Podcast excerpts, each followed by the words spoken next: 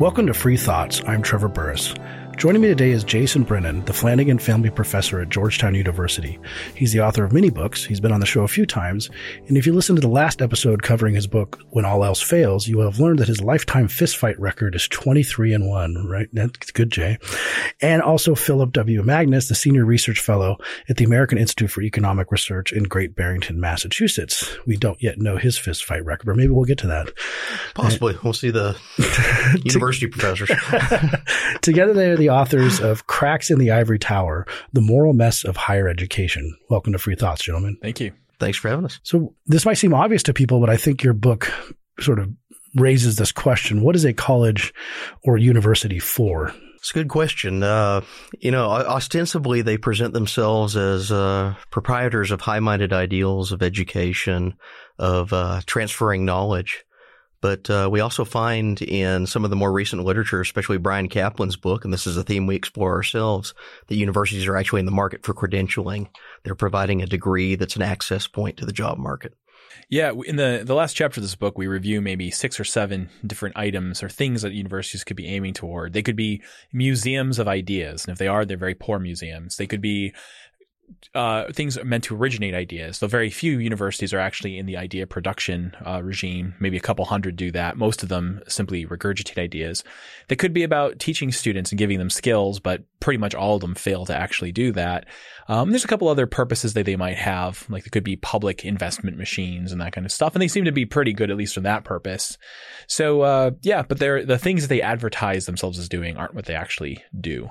Your your book reminded me of something actually that Bryan Caplan told me one time when I said something like, "Well, I think I said, well, public schools are very inefficient," and Bryan said, "Ah, ah but they might be extremely efficient at delivering a specific good that is not the one that you think they're supposed to be delivering, like like having good pay for teachers and secure jobs. I mean, extremely good at that. And I think a lot of the things you see in your book is that that if you look at the incentive structure, you might say public universities or just universities in general may be bad at being these sort of paragons of enlightened discussion, but they're really good at some other things. Uh, and everyone wants something different out of these universities. So, so what are academics looking to get out of the university? I'd say uh, employment first and foremost. And you find this as a recurring theme that uh, university professors want a good, uh, stable, secure, well-paying job to do things that they like. And if you have a uh, an intellectual hobby that's uh, very heavily interested in a specific discipline, if you really like history, you really like philosophy, you really like math, there's um, almost no better job that you can get to be paid to uh, sit around and study that on your own time and your own direction, uh, basically the entire year. And not only that, have all the perks that come with academic life of being self-directed in your research. You get to choose what you want to work on. You have a large summer break. You have opportunities for travel around the world. So, uh, these types of opportunities that exist with an academic job are very, very appealing for people who uh, want to work in that area. Now, how do we see this play out in terms of the uh, sort of the inner university, inner campus politics between? So, of course, every every professor wants employment, uh, but but as Phil pointed out, there might be a difference between 14th century Estonian choral music and economics professors, and, then there might be some tension there. Yeah, you can think of the entire university as being it's made up of a number of individuals who work as individuals, but also are part of interest groups, and they know that they're part of organized interest groups, and they're all organizing to fight over a limited amount of resources and power and status. And so, uh, administrators they try to get more money for themselves and more status for themselves. And the way that they do that might be by inviting external control and external regulation which then allows them to hoard over the faculty and force them to do things. Um, as an individual administrator, you can get more money for yourself and more status for yourself by increasing the amount of stuff that your office does, and that can mean including useless stuff um, or counterproductive things, or by increasing the number of staff who work for you, and then you can externalize the cost of that onto others, but you in turn get a higher budget for not just your office, but also you get a higher salary and more status.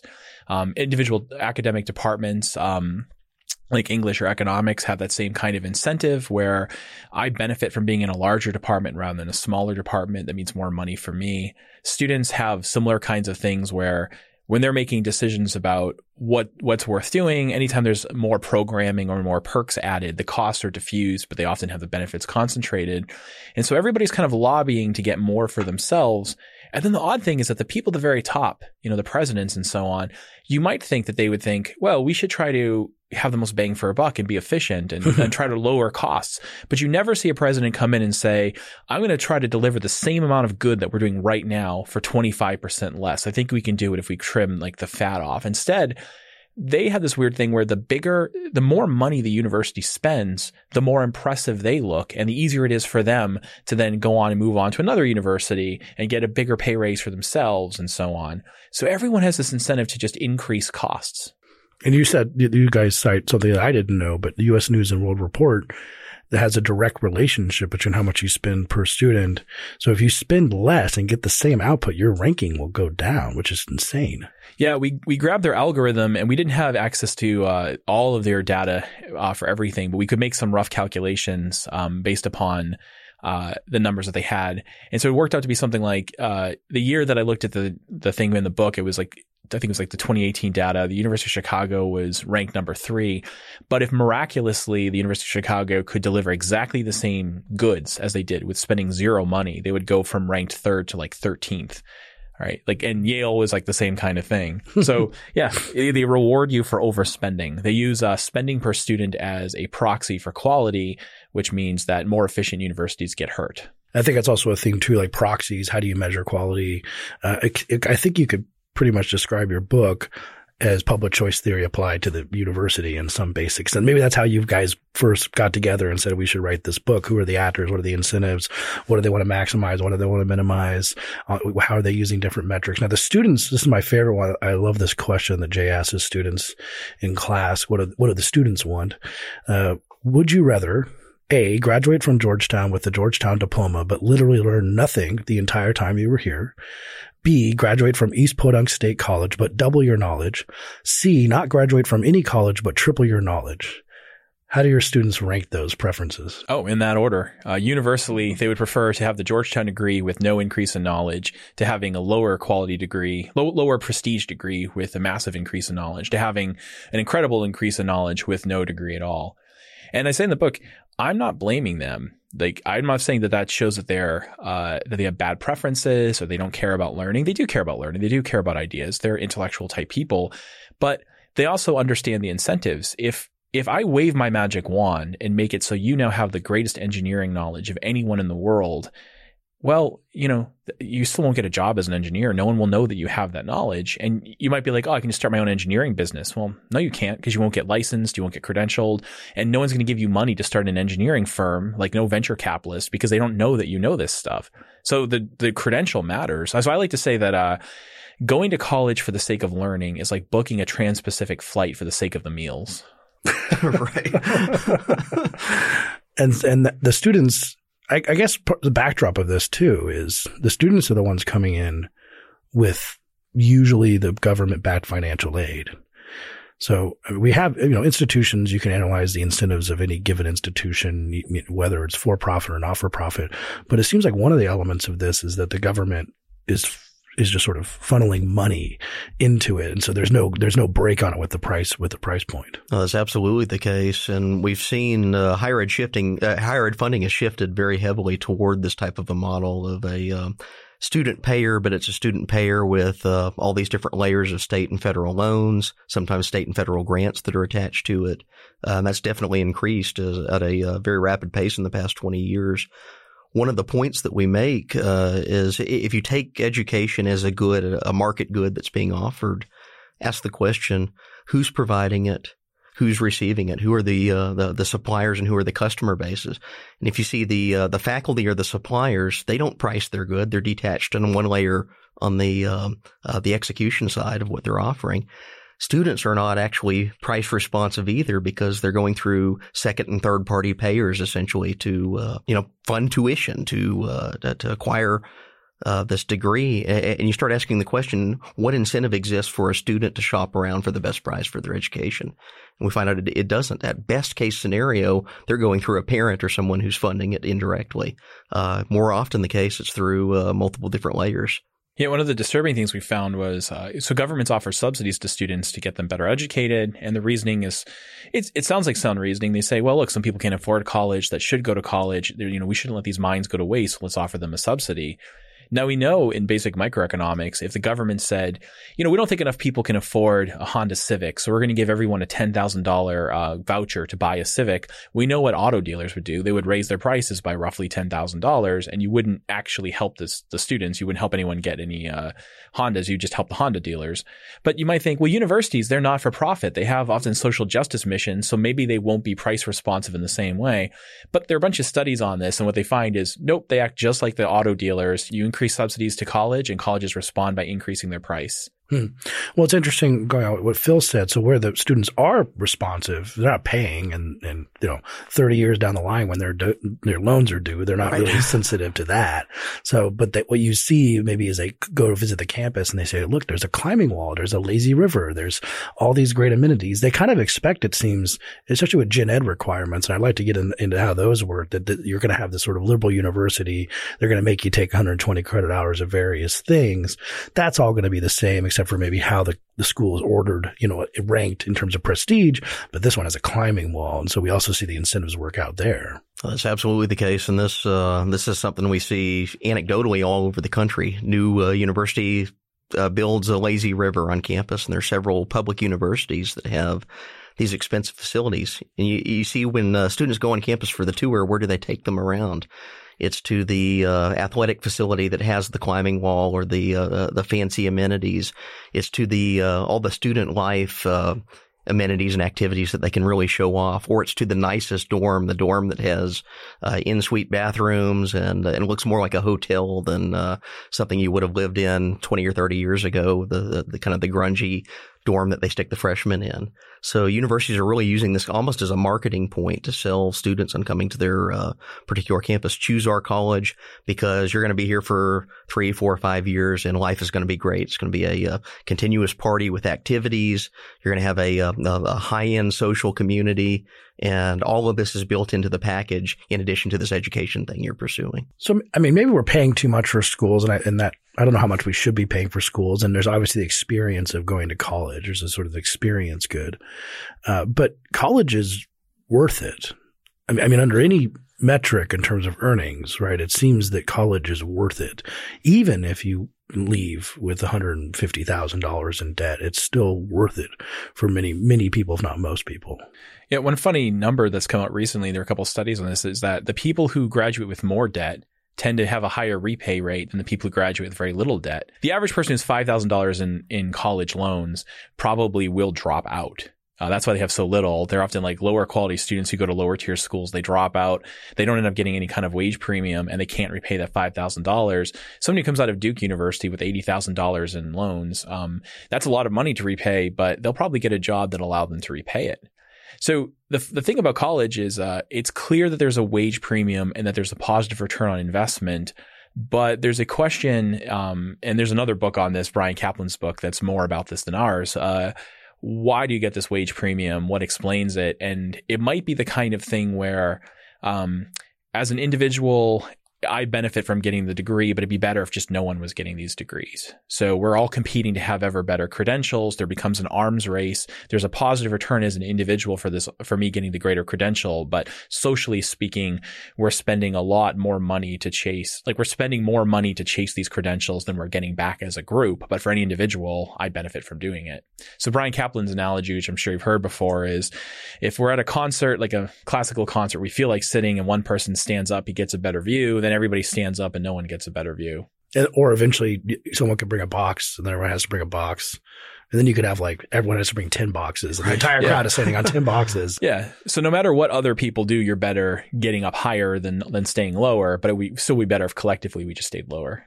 Now, I see the point with a lot of these degrees, English, say some of these humanities degrees in terms of how many skills it adds to actually adds uh, having a specialty in 16th century French literature or something like that. But engineering or some of these STEM things, they, those definitely have a skills added thing. I think you go into school not knowing how to build a bridge and you might leave school knowing how to build a bridge. So it's more the problem with the humanities than it is with the STEMs, the STEM classes. Well, even the STEM degrees, uh, you spend a lot more time learning skills you don't really need. Um, so, you know, if you're like, I'm in a business school and maybe 20% of what students learn they're actually going to use on the job. And I don't mean, hey, because I've said this before in one of my classes, like you're all you're going to get maybe 20% out of this, but it's different for you than for you. Sometimes it's like that. But I mean, overall, a lot of what you're studying just will not be useful. Um, and it's predictably not useful ahead of time. In fact, it's often on purpose it's not useful. The reason the classes are there is not because it's good for you, but because it's good for the faculty to make you take them.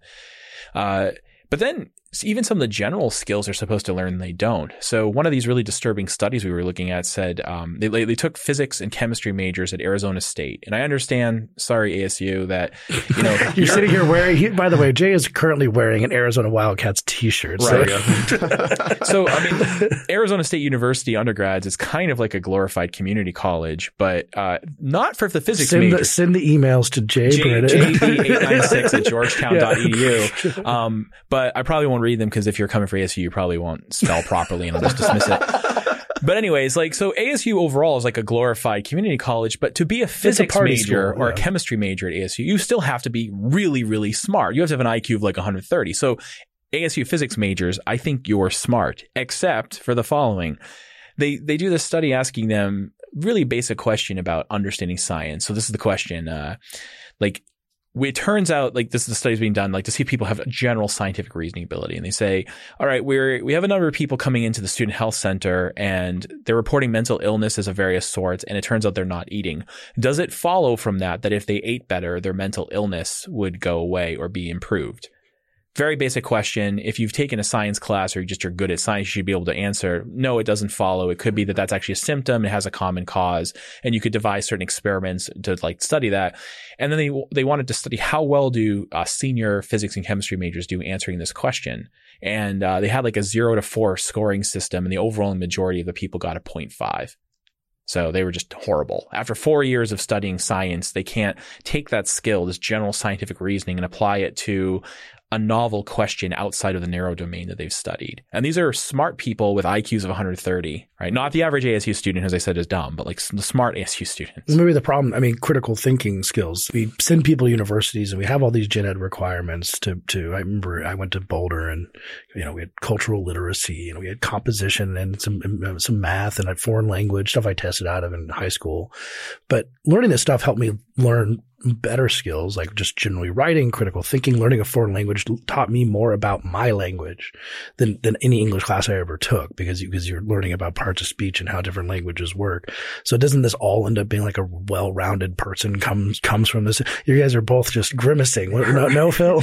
yeah, I guess, uh, there, there are two uh, layers to this problem. And the first is if you ask, uh, the students, uh, like what, what kind of skills did you learn in college? And they have surveys where they go and ask students that are recent graduates, would you evaluate, how would you self-evaluate your writing skill? And it's always above average to excellent. Uh, you get um, major segments of the student population think that they're wonderful writers. They've gained all this stuff. They're all from Garrison Keillor's exactly, town. Yeah, exactly. Yeah. Uh, everyone's above yeah. average. And then uh, you go ask the uh, employers, people that are hiring on the first um, uh, layer of the job market, people that are taking entry level employers, what skill do your um, employees lack the most? And they all say they can't write. Uh, their writing skill is terrible.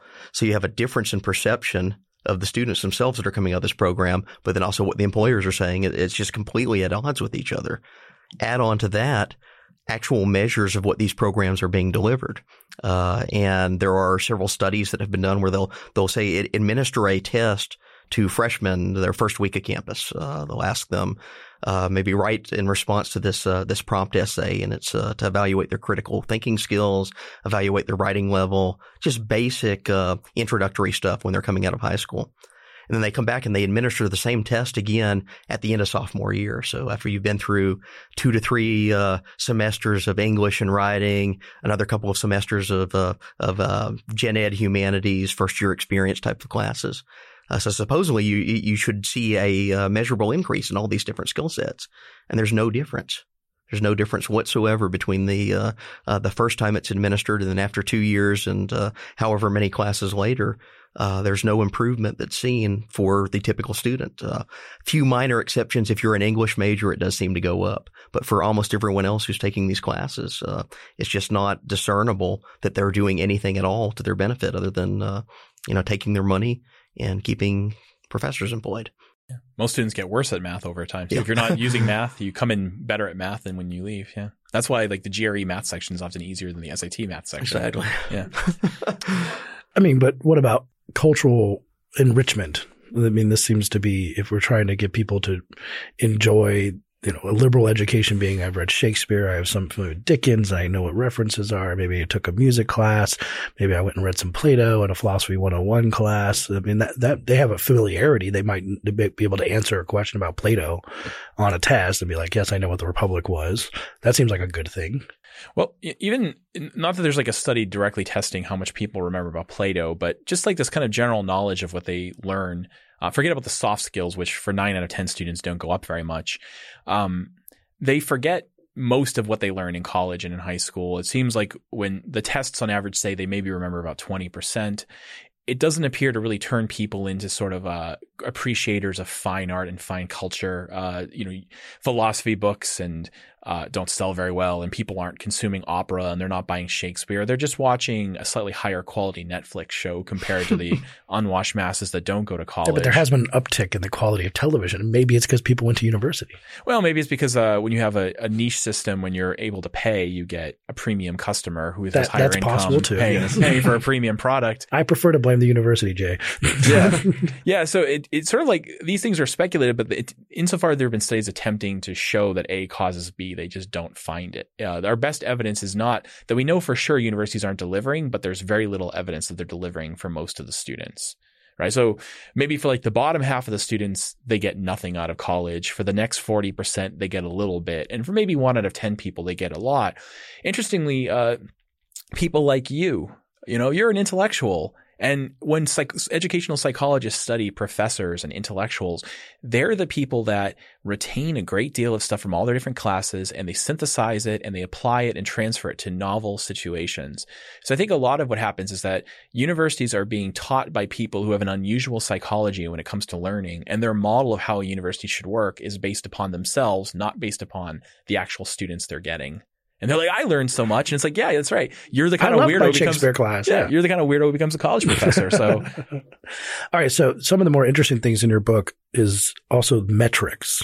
And it's kind of interesting, I think, when you find metrics that this, this is actually more common, I think, than a lot of people realize that, that you can have an institutional effect where everyone just sort of pays attention to a metric because it's what they use. And it's been solidified over time. The Nielsen ratings in television have worked this way forever, even though they kind of know that they're BS and Sweeps Week was always like BS. They all just sort of solidified around them. So the two of the metrics that you guys discuss, so student evaluations, which matter a lot in, in, in raises and promotions and things like that. What's wrong with student evaluations? They're basically incoherent in the way that they're uh, administered. They don't really tell us anything at all. Uh, they're also very subject to bias. So there are several studies that have, uh, you know, revealed that uh, the difference between a male and a female professor is going to affect how students are rating them, uh, what they write down. Um, if you if you are t- attempting to aggregate, for example, a uh, series of student ratings across classes, uh, the quality of what goes into the material is uh, is is highly variant. A lot of it's also correlated with uh, how well you did in the class. So uh, students that get A's tend to write better evaluations, for example. Uh, professors that are hard graders get penalized in terms of, of that. So uh, trying to use this as kind of a standard metric to evaluate teaching quality across the university becomes a, uh, uh, just basically an incoherent basis to make decisions on. And not only that, it, there, there are some elements that could be said to be outright in, unethical if you're uh, using a metric to uh, make promotion or hiring decisions, and it's actually incorporating other personal biases that students bring to the table. That's a real problem. Yeah, in the book we we go through very carefully what would it take to actually measure teaching effectiveness. Um, and it would require randomization of students and a bunch of other things in order to control for all the confounding variables, which would interfere with student like student freedom and academic freedom. And then then you could in principle measure it. And insofar as people have a number of different uh, people have run studies trying to see is there a correlation between genuinely measured teaching effectiveness versus what happens on people's SAT scores, you know, student evaluation scores. Pro- it's probably negative. It's probably negative. There's a very slight negative correlation. Uh, so Phil and I, we put in our, our scores and it like just be like, we're not that's, special pleading. We actually get a, like highly above average scores. But then at the end, we're like, but if anything, that's a count against us because uh, there's a slight negative correlation between how much students learn and what their what our scores are. So they're reliable, which is a technical term meaning that people tend to get the same score over and over again, but they're invalid, meaning they do not track teaching effectiveness. They anything that can meaningfully be called teaching effectiveness is not captured. But the question then is, why do these things persist? And so we start the book by saying, if you understand ancient divination rituals, you recognize that there's a use to these things, even though they're they're literally bullshit. Uh, because like one, if I'm the sort of witch doctor of my tribe, that gives me more power over others. Having people believe in this common mythology can keep them in line. It can allow the administrators to have power over the sort of lay people. Um, students might, so, so like students might not, they don't seem to know that they're invalid. So they feel like they're getting their input and they feel placated. Um, so you like, you kind of, cheaply pay the students off. Once you get a bunch of people whose job it is to administer these things, they fight very heavily to reinforce them and they, they ignore, they don't know the research. Even though the research is overwhelmingly negative, all the positive research is back in the 80s before they were statistically savvy. All the new research is completely negative. Um, the people who work on this survey show they don't know that it's invalid. They don't actually study it. And then if you think about the conflict between administrators and faculty, student evaluation scores give power to administrators over the faculty. They help them get resources, help them control them, help them allow them to standardize classes and et cetera, make faculty more expendable. But we then say like the next chapter, so we know faculty are going to be like, yeah, yeah, you got them. Yeah, this stuff is BS. We're like, great, let's look at grading. But before we go to grading, I want to I want to ask about student evaluations. Yeah. It's got to be better than nothing. I mean, well, I mean, Yelp, Yelp, Yelp is incoherent too. Or you can't. I mean, you can't take Yelp reviews and average them in the way. And there's all, and you know, the question of you know whether or not it, what the, what they're actually rating is. This people rating the same thing, uh, but it's better. It's better than nothing. Oh no, It's worse than nothing. Nothing is better. Nothing is definitely better. Imagine I'm your your boss uh, in here at Cato, and I'm like, all right, I want to measure uh, who are the most effective at their jobs, and the way I'm going to do that is by have people step on a scale and then measure their height, and whoever has the like most ideal BMI, I'm going to give like the biggest raise to and the biggest promotion to. You'd be like, oh, my boss is an asshole. He's mistreating me. He's not doing the right thing. Like my boss owes it to me to evaluate me by like a proper measure of my actual job. And so like at best you can say about these things, yeah, they placate students because they don't know better. It gives them power, but you're you're acting you're an asshole boss when you use these. But but if so, we talked about the student experience. So why we have climbing walls, why we have lazy rivers. So if the students like a professor because he's super cool and fun and plays guitar or whatever, uh, but but doesn't learn that much. But if we're actually manufacturing a student experience here, I mean, maybe that's really what this is. It's like four year club med for eighteen to twenty two year olds, uh, and it needs to seem that way. And we pay a bunch for it, so we can spend four years on this, get the credential, move on. And maybe we should just accept that. And if they're grading you by being like, I like that guy, that guy's class is cool, and not that I've been rigorously tested how much I learned in Jay's class or Phil's class, then then that's okay. Yeah, if universities came forth and were honest about this stuff, I think it would remove some of the moral problems. So if they if they changed their view books and said instead of saying like we're going to teach you all these skills that will transform you into a new person and make you high minded, if they Which just they said say all the time. they say if they, if they stop saying that and they just said ah it's going to be a lot of fun and you'll get a credential at the end which will help you make more money like Um, ASU. yeah you know, if they said that that would take away the problem if your Email boss- Jay for that one. yeah. If the if this if your deans just said, "Oh, we're, we want to be very clear to this to both the students and the faculty that we know that these scores are not measuring teaching effectiveness; they're simply a matter of student satisfaction, and that's what we care about." That would be more honest. And I can say I've been in an experience where, uh, for an executive education program, where the the person in charge of it basically said, "Yeah, we're using this as a profit making uh, venture, so we just care about student satisfaction. We don't actually care that much about the learning."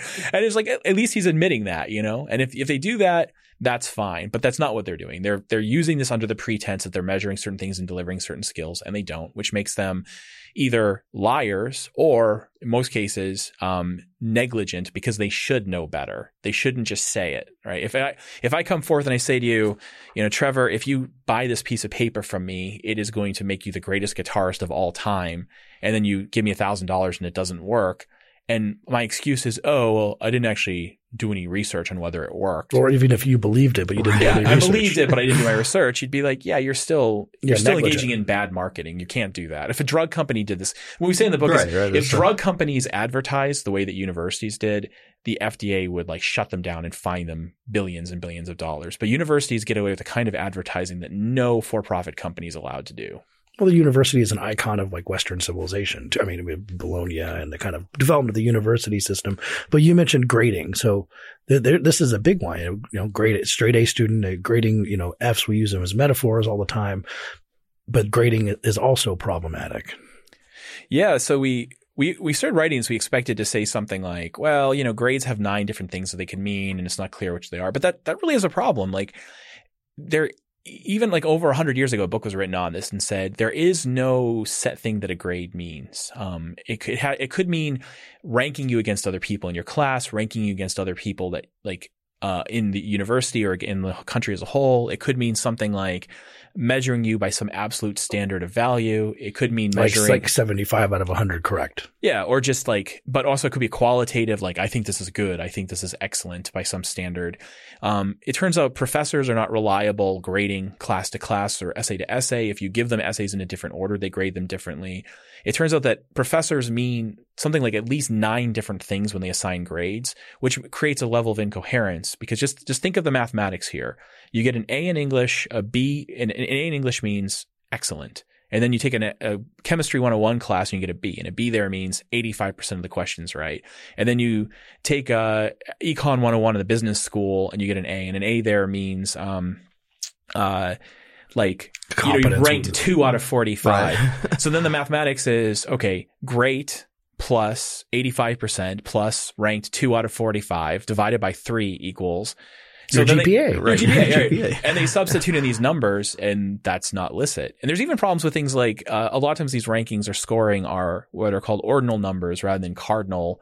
So ordinal means like first, second, third, fourth, and you can't average those the way you can average numbers like just one, two, and three. So literally, the the mathematics of this is incoherent. It turns out GPA is not really correlated with like future job success or so on. There aren't that many studies on it, but insofar as there are, it doesn't. Pre- it's not as good a predictor as people think it would be. There's strong evidence that it hurts student learning. It makes them worse at learning. So we should probably stop doing it. And for what it's worth, I mean, we want to make this very clear. Phil and I are the exact opposite of Hampshire College hippies. Right. I am I am all about measuring things and using numbers and you know people like neoliberal. I'm no no I want to measure things. I think you can put a, a specific dollar value in every individual human life. Like I think everyone's life is commensurate with the dollar value. Yeah, yeah. My problem here is not that we're using numbers; it's that we're doing bad science. Yeah, so you're not saying you can't reduce people to a number, man. Yeah, I'm like I'm like we should reduce people to numbers, But and we're ones. totally sucking at it here. Not and since, since we're doing so we're bad at so bad at, it, we should stop doing it. so, but again, I'm thinking about the fact that this is better. It's, is it better than nothing? Is it, does it give us some semblance?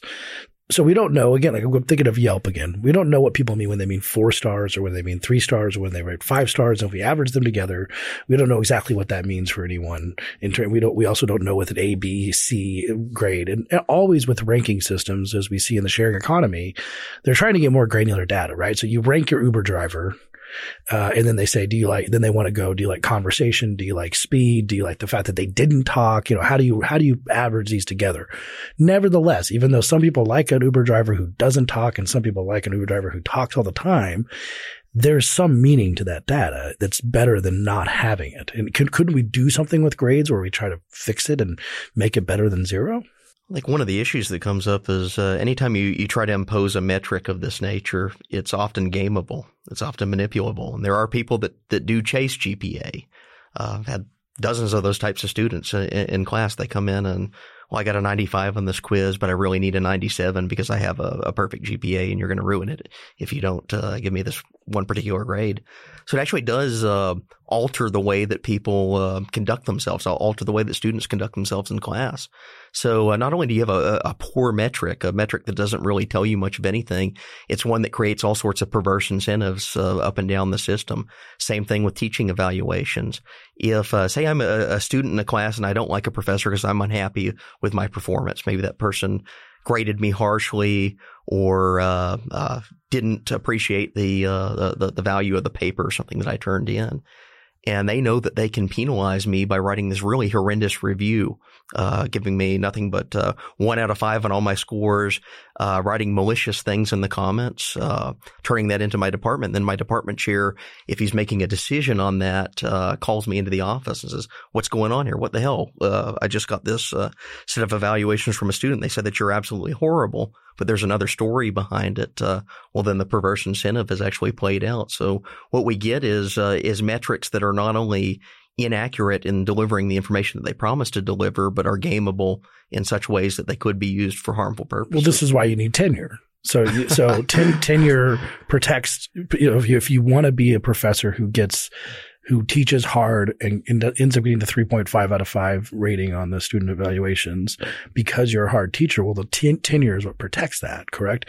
And lets you do research and lets you research, uh, you know, controversial things. It's one of the reasons it's there but the problem is like eh, getting tenure is often based upon these student evaluations. So at, at, most most universities, faculty do very little research. Most faculty over the course of their lives do very little research. They spend most of their time teaching, and most schools, the decisions about tenure and promotion, and also your year to year raise are based upon these teaching evaluations, which are not valid measures of student learning. So, and then like you're giving students grades, which actually make them learn less. Like that's what the empirical evidence is. It hurts their learning. So you have that kind of even even for me, I work at a research one university. My um my raise is almost entirely determined. Is predominantly determined by how much research I do. We get summer bonuses based upon doing research. Uh, we get increased um, research budgets based upon like publication and so on. But even for me, if I got lower evaluations, that would come out of my pocket. That would make me lose some money right? And that compounds year after year. If I get a thousand dollars less raised this year, that's worth like I'm trying to do a net present value of that, but over the next 30 years, that's worth like 150 grand, right? Yeah. You know, so that's that's a lot. And you know, at my school, like that's the primary thing that we use to evaluate whether you're a good teacher is student teaching evaluations, even though the research overwhelmingly says they're not good. So, so what about tenure? Should should we have? We, we mentioned it doesn't protect teachers who want to teach hard, but does it help them produce more sort of trailblazing research or protect academic freedom? Or yeah, so uh, give you some summary stats. The uh, average college college professor in the United States uh, self reports that they spend about sixty percent of their time on on teaching, and the remainder is split between service and research. If you actually get into what they're researching, what they're producing, typical professor uh, publishes less than one piece of research in a given year on average. And this could be anything from a simple book review all the way up to a 500 page manuscript. And I imagine that, that that's probably, if you average everything, you have some people who are, that curve is extreme. Right. We have people who publish, like Jay, who publish 20 things a year, and then we have two people, and then the average is yeah, 11 yeah. between Jay and another professor. It, it is. It's, it's very much a skewed distribution, but the skew is much to the lower end. So uh, you have something like 25% of professors that uh, do next to nothing in terms of research, next to nothing in terms of output. Yet we have this tenure system that ostensibly it's there for all these high-minded ideals to protect freedom of speech, to uh, protect faculty from uh, being penalized by administrators in the university system. And some element of that is there. I'll give a, a partial defense of tenure. There are actual cases where it has saved people from political persecution. There are cases where it's uh, allowed people to engage in controversial research, but it's also an entry barrier. It's an entry barrier into the field that uh, can be used in uh, in ways that are uh, anything from uh, punitive and malicious uh, to, to, simple justification for more bureaucracy and how to get and secure that point in your career.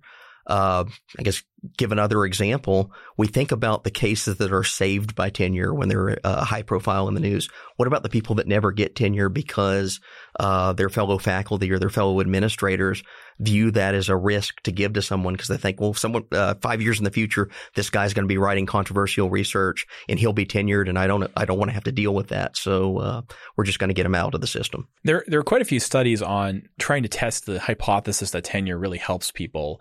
Um, and so one th- theory about tenure is like when you get tenure, you can finally do like really controversial stuff. Like you'd write a book about like how you should shoot cops that are acting badly, or write a book about why democracy see, is see bad. The, see the previous yeah, few right, episodes right. with Jay. You yes, could, you could write a book about how your employer is corrupt or something. Now, those did come out after tenure, right? Yeah, they yeah, did. Uh, you, you know, so um, but but there are people who've tried to test this in economics and sociology and other fields, and they'll try to get like independent research on like evaluation of how high hitting is this research and so on, and how productive are people. And what you find is that the threat of not getting tenure makes people really swing for the fences and like work very productively and produce a lot of stuff. And then upon getting tenure, people produce less and they become more conservative in their work. So on average, uh, like for most faculty, like what happens is when you remove the flames from under their butts, they work less. And that's wouldn't be surprising if I if I said to like Tom Brady, you know, the greatest quarterback of all time, like if, if Bill Belichick said to him, you can be a quarterback for the rest of your life, no matter how badly you played, you think he'd probably play a little bit worse. If I said to the average McDonald's worker, I don't care if you burn every single French fry, you're still getting a, you know, at least a cost of living raise and you can work here forever, they'd be less productive and less uh, less good. It turns out faculty are exactly the same as everybody else. They're not high minded, worldly. Yeah, they just they have incentives too. What, what a shock. Yeah, they respond to incentives. Yeah. So I'd like to get into some of um, the controversy that the well Phil's uh, Twitter life was for oh, for lack of a term. um, so there's a few things. Uh, so we have people who are lamenting the nature of the university, but they often claim it's because corporations are sort of taking over uh, the universities, or neoliberal ideology is taking over universities. Uh, not not these kind of basic incentive structure that you're talking about. So so what what do we say to those those ideas? Oh, the poltergeist poltergeist concept. This the poltergeist, we, yeah, yeah. We develop in the book. Uh, you know, what is a poltergeist? It's this phantasm, this uh, ghost-like creature that moves into a house and inhabits it, and you know causes a mess around the kitchen by th- throwing things out of cabinets, uh, causes creaks in the night, um, all sorts of problems. But the other thing about a poltergeist is they don't exist. They're not real. They're not uh, actual entities. So we use this as a metaphor for um, major critiques and diagnoses of the university system that we hear, especially in the higher ed press. If you uh, uh, interview professors, uh, the, what they do is they look around the university system. They see there are real problems. There are problems in employment. There's a, a huge job crunch in the humanities, a uh, a glut of uh, PhD seekers for jobs uh, at a time when uh, there are very few jobs to go around. Uh, the the number far exceeds what's available to make a career in that. Uh, they also see administrators act, acting unethically or things like the college admission scandal. So very real diagnosable problems. But the tendency in this, uh, the strain of the literature in this press is rather than to get into what are the institutional underpinnings or, or some of the reasons behind these problems, they'll, uh, they'll seize onto a poltergeist, a phantasm. And two of the most popular ones that they come into are, are corporatization of the university system or closely related neoliberalism. It's kind of this boogeyman term uh, that is all encompassing. It's supposed to explain everything that's wrong with the university system. It can't be something that we're doing wrong ourselves. Rather, this uh, this outside other has moved in and invaded the universities and taken away all the things that were good about university life 20 or 30 years ago uh, and turned it into uh, kind of the service of this mess. we ask the question uh, when, when they're diagnosing these phantasms, they're diagnosing poltergeists. What is the term? What does it actually mean? What is neoliberalism? You can go through a uh, 10,000 article and book literature on the on the question of neoliberalism, and you find that there's no clear, coherent definition of what it even means. It's uh, it's really kind of this pejorative term that's thrown out uh, to encompass markets in general, economics in general, but above all else, things that I personally don't like. Uh, so it becomes uh, kind of the scapegoat for uh, getting around actually having to confront real problems, real issues. Or are we seeing university faculty more friendly to markets or more? Oh, quite the contrary. Uh, and there actually is good survey data on this. Uh, there, uh, we don't try to make this as a left versus right point at all. We aren't trying to get into the ideology, but it is nonetheless measurable. So if you were to ask the question, what does a neoliberal university look like? We'd suppose that professors are becoming more market friendly if uh, neoliberalism's invaded uh, the professoriate. Or the administrators. Uh, or the administration. The president. Uh, president, yeah. everything all the way down. We should start seeing, uh, if neoliberalism's taken over the university, they should be hiring neoliberals. And it's actually the opposite trend. Faculty on a whole have moved uh, dramatically leftward in the past 20 years. And administrators. And administrators. More. And it's just, just up and down the system. So faculty have gone from maybe about a, a 40% left leaning plurality to now it's a, a two thirds majority. Uh, they start polling administrators, and the administrators are even further to the left in their political identification than the faculty. Uh, so this is not market ideology that's invaded the university system, or if it is, they're doing a really uh, poor job of um, ensuring that this is enforced. So we ask this question: Is like, does this uh, claim of neoliberalism taking over the universities even hold up in metric after metric after metric of attempting to uh, discern that uh, reveals no evidence in favor and quite a bit to the opposite. Yeah, the, the universities are the most neoliberal back in the 50s. Yeah. That's when they were neoliberal. Right. Right. Now, if it means some sort of general market Yeah. friendliness. Yeah, now there's a, now they're very left leaning, and that's just everyone from the top to the bottom, very left leaning, social justice oriented. And we're not saying that's bad, but we're just saying where there's no neoliberalism here. There's no evidence of this infection. So one one thing that's nice about this this chapter, which like Phil mostly wrote, was he as best you can operationalized the claims that people are making and then measured them and said it's the opposite of the trend. Like corporatization is not the right diagnosis. It's rather just uh, an Niskanen effect of budget maximization within smaller bodies. Bill Niskanen, not Yeah, the Bill Niskanen Niskanen. Center. Yeah, that's the Niskanen Center, uh, the the not aptly named Niskanen Center. Um, so it, it's Bureaucracies try, want to increase their yeah, they want to increase budget, discretionary yeah. budget. And so Yeah. what we find is like you have these highfalutin mm. stories that people tell where they don't really give a causal explanation or a mechanism by how it would cause it. And it's like, oh, maybe you're right, but but it, the tr- evidence goes the other way. And then we can just tell a simple story about there's this person, they have this incentive to do this thing for themselves, and they can externalize the cost on others. And what we offer as a diagnosis explains everything without having to get into highfalutin concepts. You know, so if like if you mug somebody the first thing we want to ask is like, well, was he just being a jerk? And he, he thought he could get away with it and get some money rather than start talking about, did Satan possess you or cause you to do it? Like, we don't go to the satanic explanation until when, you like- need to. Until you need to. Yeah. Yeah. Um, so if if we're looking at some of these problems that, that Phil mentioned that the academia has acknowledged with the college admission schedule scandal, we have we have an increasing sort of skepticism toward college and whether or not it's worth it, all this kind of stuff.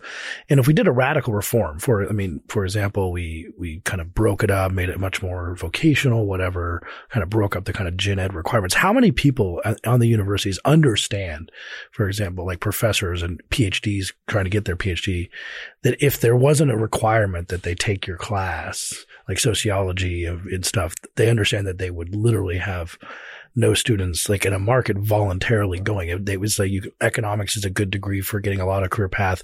Sociology, you have to kind of make people take it and then you could justify the existence of the department. And you guys talk about these things, these meetings you've been in where someone says, we're going to create a new engineering degree. It's like, well, only if you create a new sociology professor like position to study the sociology of engineering. And it seems like that that might be extremely conscious. I have to protect my department or no one would actually go to my classes. So what we uh, develop in the book is basically a, a theory of academic rent seeking, and it parallels rent seeking in the in the uh, the political world. Um, so he asks the question of what does a university exist for, and ostensibly the high-minded version is introdu- introduction to uh, a wide range of subject matter, all the liberal arts. A person emerges from a uh, degree program with a well-rounded education. But what, what we actually find is that the departments that uh, are facing declining enrollments. They're they're they're dropping majors. They're less and less popular. Uh, also tend to be more reliant on making their classes mandatory. So it's not that you walk into the university system and you have to take one math, one economics, one English, one history, one philosophy. It ends up being maybe you have uh, one semester where you choose between um economics, uh, sociology, and psychology, and four semesters of English. So English is something that's uh, that's very rapidly contracting in terms of majors. And there's actually some empirical evidence of this. So there was a study done in 1974 where they polled uh, most of the universities in the uh, United States and says, "What's your English requirement? Uh, what's your your introductory writing requirement?" And most uh, universities answer, "Well, we have one semester of writing uh, required of all freshmen." So they repeat this this survey about 30 years later to see what's happened. And uh, the gist of the empirical data is the number of writing requirements have doubled in that period of time. Uh, but yet we also have all this other evidence that writing's not getting better. In fact, it's getting worse. So uh, the diagnosis of poor writing skills is to make people take more and more classes in writing, but it's not actually doing any improvement. So we come up with an alternative theory, and the theory here is that it's actually the departments that are lobbying to get themselves inserted into the gen ed curriculum. So English is uh, the clearest evidence because we have the best data there, but you start seeing uh, similar types of signs in foreign languages. So 20 or 30 years ago, you had to take one semester of Spanish. Now it's two or three semesters of Spanish. And it just so happens that foreign languages are also declining in popularity as majors. Or they work themselves into the gen ed curriculum. With they, they have this uh, uh, system of courses. They're often referred to as first year experiences. And this is uh, you enter in freshman year. It's not really in any subject matter, but it's this general uh, type of a class about uh, cultural knowledge and exchange and uh, university life, stu- study habits all of these tend to be taught by professors in humanities disciplines that are declining in enrollment and declining in their own majors themselves. So uh, I think really the mechanism that we show here, and to the best about of data that we can bring to bear on it, is that uh, less and less popular majors are basically lobbying to get themselves inserted into the higher ed curriculum then all of a sudden you can mandate that students take your classes. Uh, they have to spend one to two years in the university. There's money attached to it. That money in turn uh, returns to your department as kind of a butts and seats type of a measure, and that means you can hire more faculty. And I want to add to that. I mean, he's right. Like he's, we basically, there's also things like external funding and so on. And so the more financially vulnerable department is, the more likely its classes appear as a gen ed, like over time. Sounds like rent seeking, right? But it's, it's not just you know, oh, well, that's too bad. You had, took English classes. This is positively evil. Like professors should feel really, really bad about themselves. Like if you like, like pray to your God for forgiveness for doing this, right? Because college is really expensive, especially if we're supposed to be concerned about social justice, especially for poor students who like can barely afford to go. And you're basically saying, I'm going to force you to spend thousands of hours of your time and tens of thousands of dollars taking a class for my benefit rather than for yours. So I can get more money and I can have more higher salary and have graduate students who serve me and feel good about myself. If you're doing that, you're a horrible person. like you should quit your job and go work for Geico and do something productive in the world, right? So Gen Ed, Gen Ed rent seeking is evil and almost everyone does it. And you know what? They know they do it because you, if you've been to these meetings anecdotally, they say like, I mean, eh, when I was at Brown University, remember we uh, pitched to the, um, uh, to the economics department, let's have a PPE concentration. We have a bunch of students have independently asked for it. We're not even spearheading it ourselves. We're just like their spokespeople. And we went up to the econ department head and he said, no way, we'll lose students, we'll lose money yeah, well, we're still at lunch. Let's talk about some other stuff.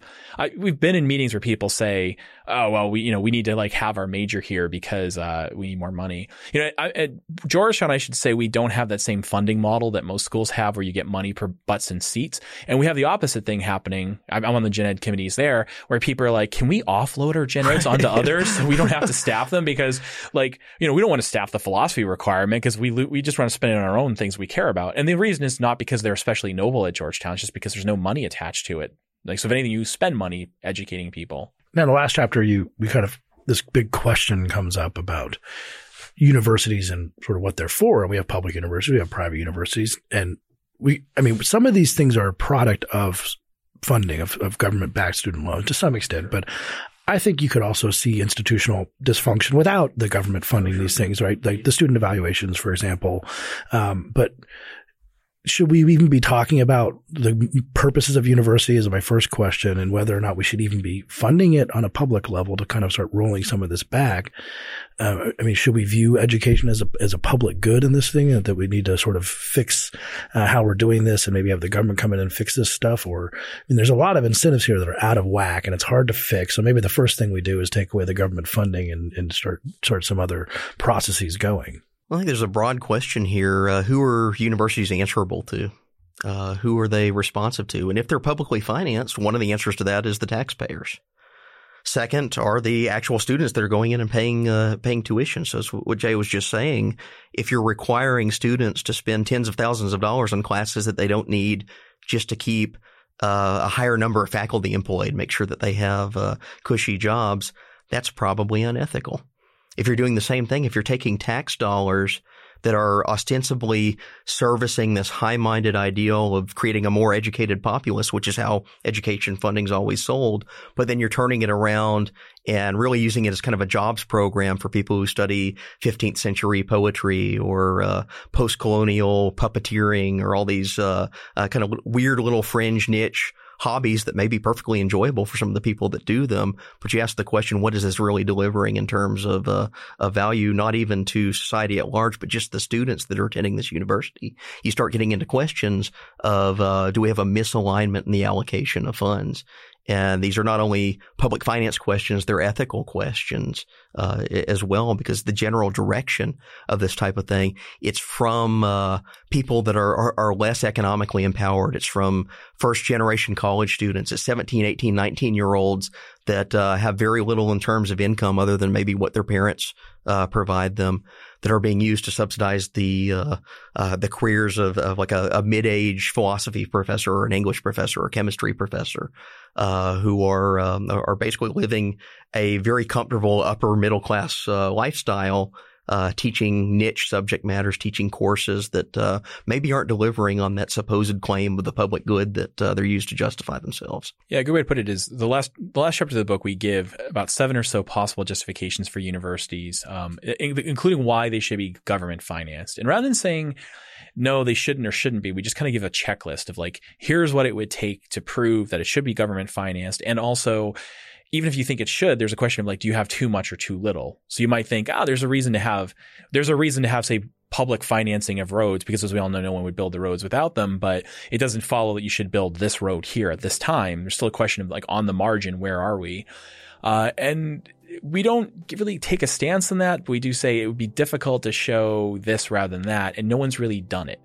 You know, so it could follow that maybe, maybe the government should spend, say, you know 150 billion dollars a year financing universities and we're so we should just cut it by 75 billion. It could be that it should spend another 100 billion but it takes work to show that and people are very averse to actually doing that work which is because they don't actually care about justice because what the reason they really don't because if they did they would say oh i don't you know government budgets are limited and we could be spending this 100 extra billion dollars giving aid to mothers with dependent children rather than helping to reinsure sinecures for like upper middle class uh, like intellectual hobbyists but if you say that to most faculty and most administrators, they're like, how dare you even say that there's a trade off, which shows that they lack even a minimal level of moral seriousness.